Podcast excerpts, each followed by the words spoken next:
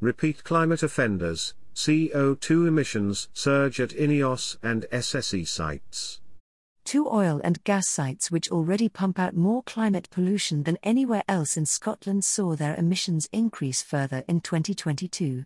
Climate polluting carbon dioxide, CO2, emissions from the INEOS Grangemouth oil refinery surged by nearly a third last year, while SSE's Peterhead power station saw a 20% increase in CO2 releases.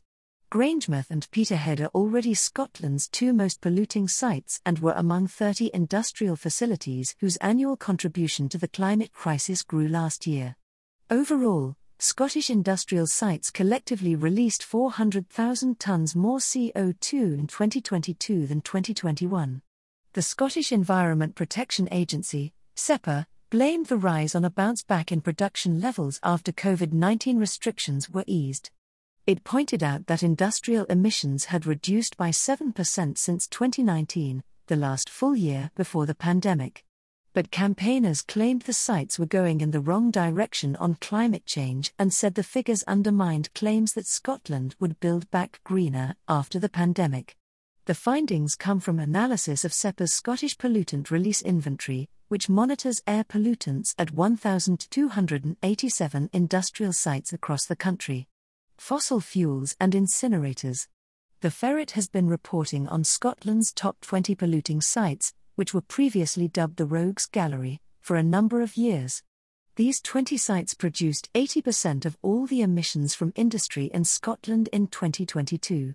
SSE's Peterhead gas power station retains its status as Scotland's single dirtiest industrial site, emitting over 1.3 million tonnes of CO2 last year. As well as the increase in CO2 pollution at the site, Peterhead also emitted 20% more methane in 2022 than 2021. Both methane and CO2 are greenhouse gases which cause global warming, but methane is considered to be 25 times more potent. SSE is planning to replace the existing plant at Peterhead with a new one equipped with carbon capture and storage technology to cancel out most of its climate impact. But, as reported by the Ferret earlier this year, there are concerns that both the existing and new plants could run side by side, risking an increase in climate pollution. The combined carbon footprint of the five facilities owned by INEOS at Grangemouth is more than double that produced at Peterhead. CO2 emissions at the petrochemical giant's Grangemouth oil refinery increased by 250,000 tonnes last year there was also a 20% rise in methane pollution from the INEOS chemical plant in the town. Other sites where big rises in pollution were recorded included the William Grant Whisky Distillery in Girvan, South Ayrshire, Shell St Fergus Gas Terminal in Aberdeenshire, and RWE's Markinch biomass plant in Fife. The Baldovie waste incinerator near Dundee saw its emissions nearly double between 2021 and 2022. MVV, the German firm which owns Baldovie, said pollution had risen because the amount of waste it burned doubled in 2022 with the permission of Dundee City Council and SEPA. A large increase was also observed at Viridor's Glasgow Recycling and Renewable Energy Centre in Polmadie, in the city's south side. Its CO2 emissions increased by a third, to over 100,000 tonnes in 2022. Both Baldovie and Polmadie are waste to energy plants, meaning incinerated waste is used to generate electricity or for heat.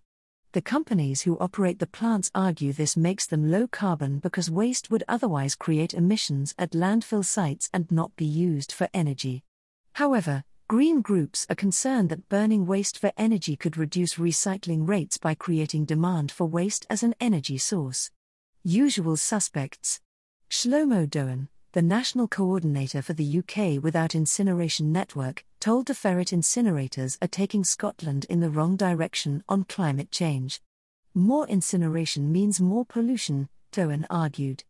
There is an urgent need for the Scottish Government to exercise their power to stop SEPA from issuing any new environmental permits for waste incinerators anywhere in Scotland. Friends of the Earth Scotland's climate campaigner, Alex Lee, claimed regulators and the government are allowing repeat climate offenders to keep on polluting with impunity. They added, Peterhead once again tops this list of the usual suspects by being the worst climate polluter in the country. It beggars belief that the Scottish Government is considering allowing SSE to expand their polluting activities with an additional gas fired power station. Lee said it was high time for the government to set a clear direction of travel and ensure companies like SSE and INEOS are ramping up efforts to transition away from these high carbon industries.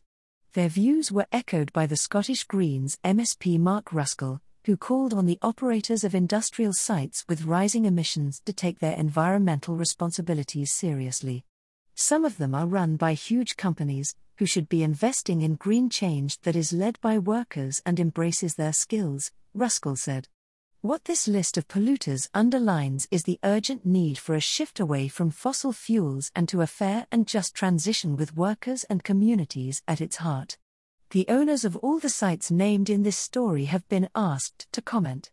A spokesperson for SSE said Peterhead was critical to Scotland's electricity system and provides vital backup when the wind doesn't blow and the sun doesn't shine. What this list of polluters underlines is the urgent need for a shift away from fossil fuels and to a fair and just transition with workers and communities at its heart. Mark Ruskell, MSP Scottish Greens. As anticipated, we saw a rise in electricity demand as the country exited COVID 19, which led to a subsequent rise in emissions. We are fully committed to decarbonising Peterhead, which is why we continue to develop a new power station equipped with carbon capture technology, which would effectively replace the existing plant and capture more than 90% of emissions. A spokesperson for the owners of the Baldovie incinerator, MVV, said, MVV took over operation of the existing DERL Energy from Waste (EFWA) facility in 2017 under a contract with Dundee City and Angus councils. We have since constructed, commissioned and now operate a new EFWA combined heat and power (CHP) facility adjacent to that existing site. They said these two sites now operate in parallel, meaning that there has been a subsequent doubling of emissions at Baldovie. An RWE spokesperson said its biomass plant is fueled by recovered waste wood and plays a role in decarbonizing the energy sector.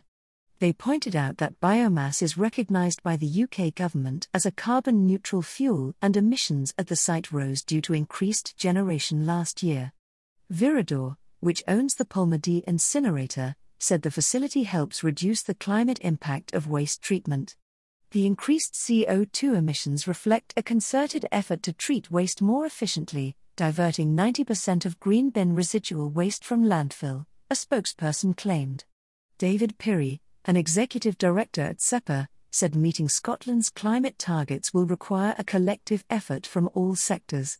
As Scotland's environmental regulator, SEPA's firm focus remains on ensuring Scottish businesses are compliant with permit conditions designed to protect the environment and support innovation, Pirrie said. We've all got a role to play in tackling climate change, and the continued reduction of greenhouse gas emissions from Scottish businesses is vital in helping our country reach net zero. Image Peterhead Power Station. Credit James Allen.